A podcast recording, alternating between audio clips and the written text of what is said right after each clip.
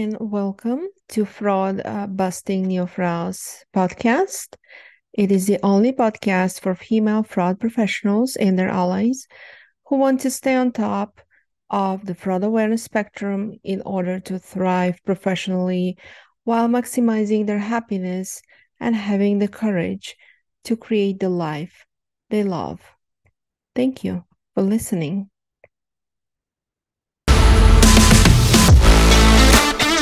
Everyone, and uh, welcome to uh, the podcast uh, Neofraus. I'm Olga, and I'll be your host today. Um, today we've got a guest, uh, Amy Fuentes. Um, she's a speaker, an author, and a coach. Uh, but without further, you know, ado, I'd like to give her the floor to briefly introduce uh, herself to the audience. Hi, Amy. It's my pleasure to have you today. Hey, Olga, thanks so much for having me. Uh, absolutely my pleasure, Amy. Um, Amy, uh, could you um uh share with the audience, you know, about uh who you are and what you do? Well, my name is Amy Fuentes, and I, as she said, I'm a transformational public speaker, mindfulness coach, author, inventor. I wear a lot of hats. And what I do is I help women primarily, but people and businesses get unstuck by changing their mindset and their perspective. Uh, thanks so much, uh, Amy, for this um, wonderful introduction. It's definitely uh, really, really interesting, um, you know, to hear more about what, what you do and uh, the ways how you uh, help through your uh, expertise. But let me dive into my first question. I'd like to ask you, what are sure. the ways uh-huh. sure, go ahead. Yeah. what are the ways that you would recommend um, you know, for the audience uh to uh go by in order to get unstuck? Well, you know, getting stuck is an awful situation to be in, right? And we've all experienced it whether we're stuck in a relationship or stuck with our health or stuck in our career or even stuck with our finances, right? We're in a situation where we just keep repeating the same motions and can't seem to get out of it. And the biggest deterrent for moving through stuckness, there's a lot. But the biggest one that I'd like to talk about today for your listeners is that around fear. And so many people, Olga, feel like fear is the fear of the worst. And many times it is. But some people are actually fearful of the best outcome, right? Fear, uh, what I like to call fear is if you look at the letters F E A R, I say they stand for forever empowering another reality, a reality that hasn't quite happened yet. But we get so engrossed in what might happen. And when we do that, we get so engrossed in the worst case scenario of what will happen that we we think, you know what, it's even though I don't like where I am, I'm I know where I am and I know how to manage where I am. And where I could go is scary and unknown and and could blow up in my face. And and so I'd rather just sit in my comfortableness and stay where I might not be very happy. And so moving beyond stuckness really takes a moment to look at what's keeping you stuck. And many times it's fear, either fear of the worst case scenario, and sometimes it's the fear of the best case. What happens if this all works out? You know, when I first started um, in business, and, and even now, I kind of catch myself sometimes I don't take advantage of a certain opportunity in the beginning because I was so fearful of what happens if this really works. And then I have more clients than I can handle. And I and I have to, I, I don't want to turn people away, but I also don't want to work a hundred hours a week. And and I don't want to have to, you know, I want to be on social, but I'm fearful of being on social because they all talk about how much time it takes and it's a rabbit hole. And what happens if it doesn't? What happens if you can be on social? What happens if you can have clients come and be able to manage it, be able to grow at a comfortable pace to be able to handle the, the people that need your assistance? And so, both sides of fear, whether it's oh my gosh, something good is going to happen that I can't handle, or oh my gosh, I'm going to fail. I'm going to fall on my face. I'm going to be an embarrassment. Either side of that equation is what keeps us stuck. Mm-hmm. Uh, well, uh, thanks so much, Amy, for uh, this uh, detailed um, explanation and uh, your insights. Um, I'm sure a lot of people, you know, can um, benefit from uh, everything you just explained. Um, I'd like to ask my second question, touching on specifically situations of um, operating on so-called autopilot. Oh, um, survivor. yes, you know, so many of us we get stuck in that everyday routine.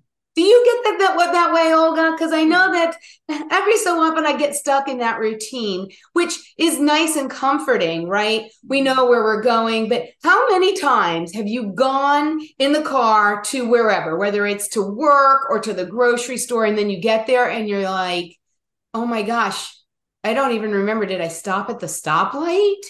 You know, because we're thinking about all these things. We're so automatically programmed to go throughout our days um, on autopilot. We get up on the same side of the bed. We we walk into the bathroom. Those of you who go to the bathroom first, or some of you brush your teeth first. But either way, you go through the same motions every day. You brush your teeth the same way, whether you're doing it up and down or circular or back and forth, you you do it the same exact way. Then you come downstairs almost in zombie mode some of us, right? Because we're not quite awake and we're going for that coffee or that tea and um, if you've got children, you're hustling them to get out the door and you run and you sit in traffic and you have this hectic interaction at work or what you're doing throughout your day and all the different interactions that you encounter.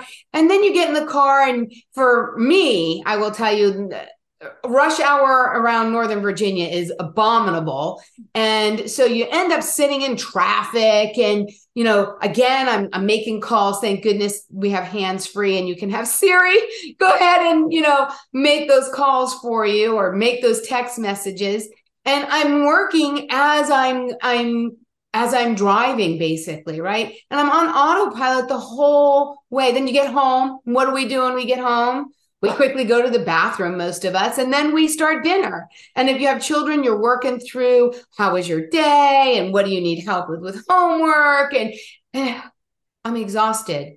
But it's the same thing. It's like groundhog day where it does it over and over and over again. And there's no change. Even on the weekends our weekends are pretty much the same. And so maybe not the same as the weekdays but every weekend is very similar and so we get into this habit loop or this routine where we are like zombies. We are not doing anything different than what we normally do. Um, some people every Friday, that's happy hour. They're either going to a to a bar or they're having people over. They're sitting around a campfire or out on their deck with a beverage. Every day, every weekend, every week, month, year, it's the same.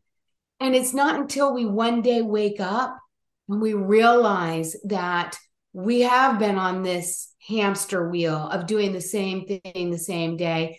And now we we're sitting there thinking, how much time have I wasted? Because it's not that you don't want a schedule or a routine, it's when you're not even aware you're doing it right? You're going through it without consciously making the decisions. Today, I'm going to work out today i'm going to go to work in a different way so i can see a different part of my my area where i live. Today i'm going to brush my teeth with the other hand. Today i'm going to look in the mirror and really look in the mirror. How many of you you included olga how many of you look in the mirror and you don't really look at yourself? Or if you do you pick yourself apart. Okay if you can't see me i'm raising my hand I'm raising my hand, right, Olga? We're raising yes, our hand. We are, we are, yeah. yeah, we're raising our hands because we look and we like, hey, well, what if we decide tomorrow? If you have, if you're like later on in your day, you haven't started your day yet, you're not in bed listening to this, but tomorrow you get up and you decide that you're going to get up on the other side of the bed. Instead of walking to the bathroom, you're going to skip Instead of brushing your teeth with your right hand, you're going to do it with your left. Instead of going up and down, you're going to go back and forth. And you're going to really look in the mirror and look at the color of your eyes, not at the wrinkles around your eyes. You're going to look at your eyes and you're going to see how incredibly beautiful they are. And you're going to be grateful that your eyes can actually see. And you're going to be able to become more aware of your daily activities instead of going through them on autopilot. And that way, when you get to the end of your life, when you look back, you don't regret the time that you spent here on the planet because you've done so aware of the things that you're doing and the decisions that you're making. Um, thank you so much, Amy. That was uh, definitely a wonderful perspective, um, and I hope a lot of uh, the listeners can, um, you know, benefit and try to apply some of the strategies um, that you, uh, you know, went over. Uh, thank you. Uh, You're welcome. I'd like, I'd like to ask another question um, that is a little bit more general, but still on the same topic. Uh, and that is what kind of uh, again recipes um, could you uh, provide overall for having a happy life and most of all setting this um, right or so to say correct mindset in order to have a happy life?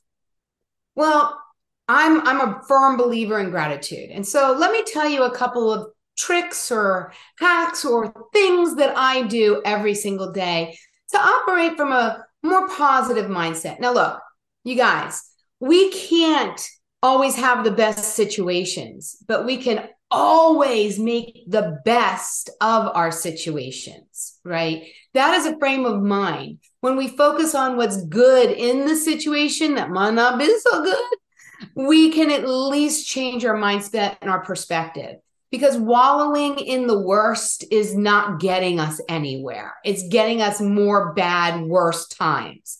So, focusing on what's good in each situation, even if you have to really struggle to find it, there's always going to be something good in there that can come out of it. Because, look, there are times that we have really hardships in our lives, right? Uh, I'm one of them. I had a really hard uh, financial situation. I've had a really difficult health situation.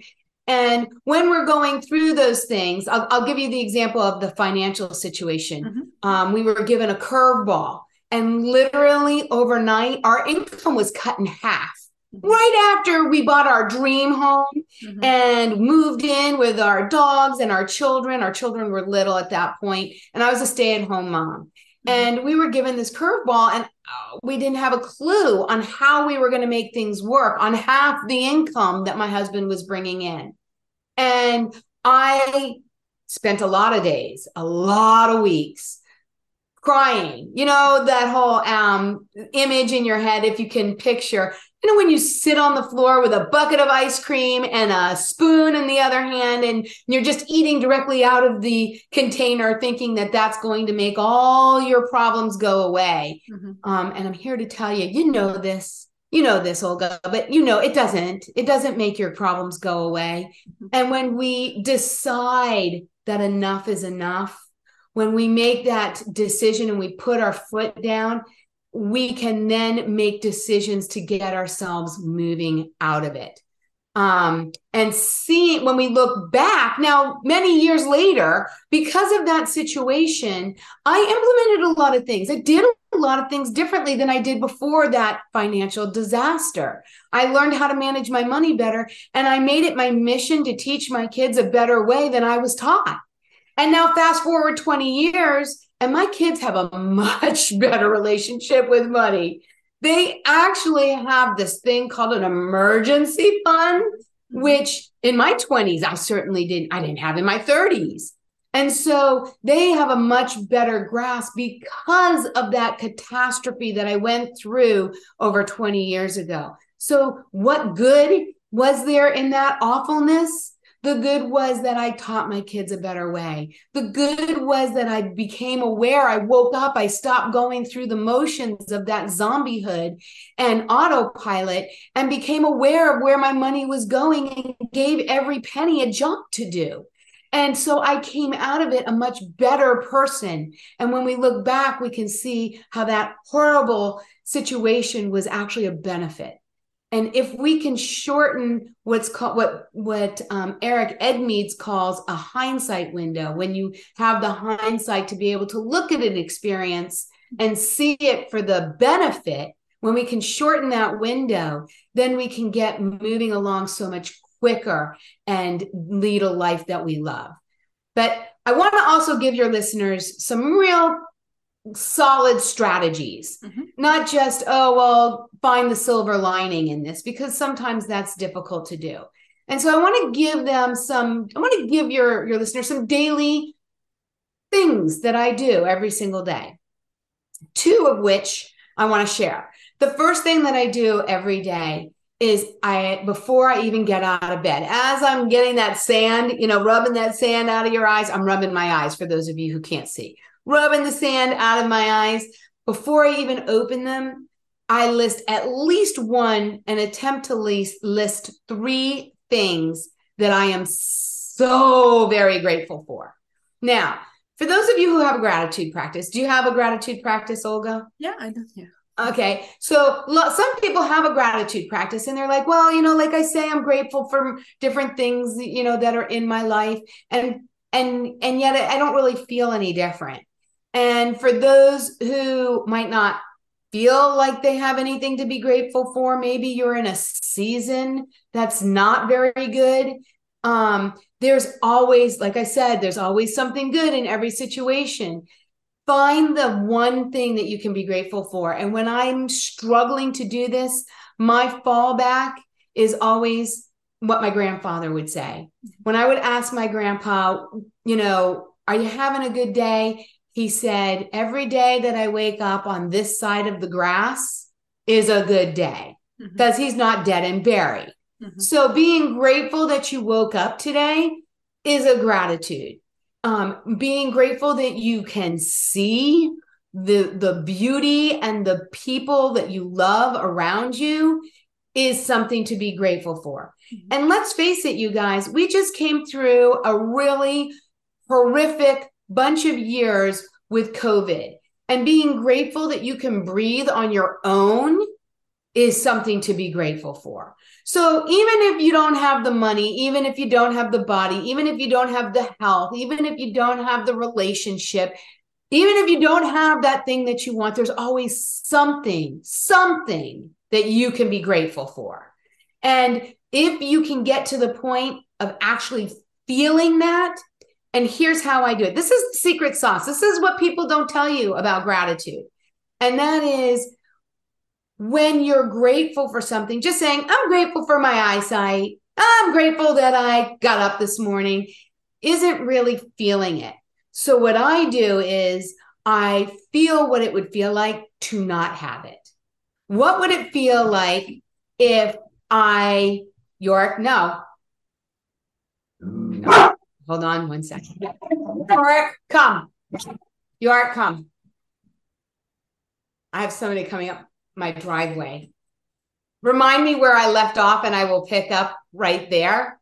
Um, hang on. No worries, Amy. No worries. Uh, we're gonna give you a minute. I can't talk right now. Can't talk. Definitely. Um, the conversation is um important okay. to us. All right, I'm back. Okay, so I think I was speaking about um remind me uh, Olga? It was, oh, feeling, feeling the gratitude, right? So, feeling what it would feel like if you didn't have it. If right. you could never see a sunrise, mm-hmm. if you could never see the smile on your loved one's face, mm-hmm. how sad would that make you?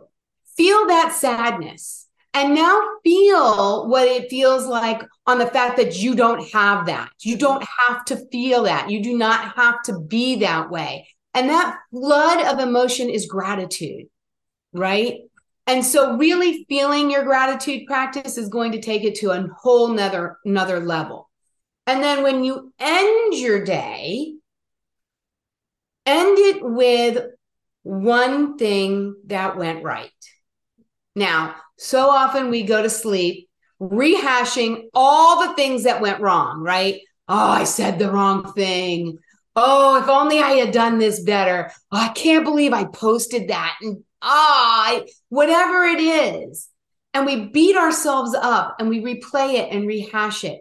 And instead, go to sleep. And right before you nod off, think of one thing that went right. Maybe it was that you remembered to get gas in your car. Maybe it was the fact that you had food to make dinner and you actually put something together that was pretty appetizing. Mm-hmm. Maybe it's the fact that you have, you know, the one thing that went right today is you got a shower. I tell you, some days I'm so wound up with things that I'm doing that I don't have time to get a shower. Mm-hmm. So the one thing that went right, maybe that I got a shower or I got into what I call real clothes and not workout clothes. So being grateful in the morning and finding the one thing that went right really helps you set really helps set you up for a positive mindset, a positive outlook, and to have a life that you absolutely love. Um, thank you, Amy, so much. This was a wonderful sentence to end our conversation today. I, I love the way how you said it. Um, and I also hope that our audience will enjoy listening uh, to the uh, details of your um, uh, speech today and uh, try to implement at least uh, some of it into their lives uh, to feel the difference and try and live a happier life. thank you one more time. And everyone, thanks for listening to our episode today. Stay healthy and happy. bye bye.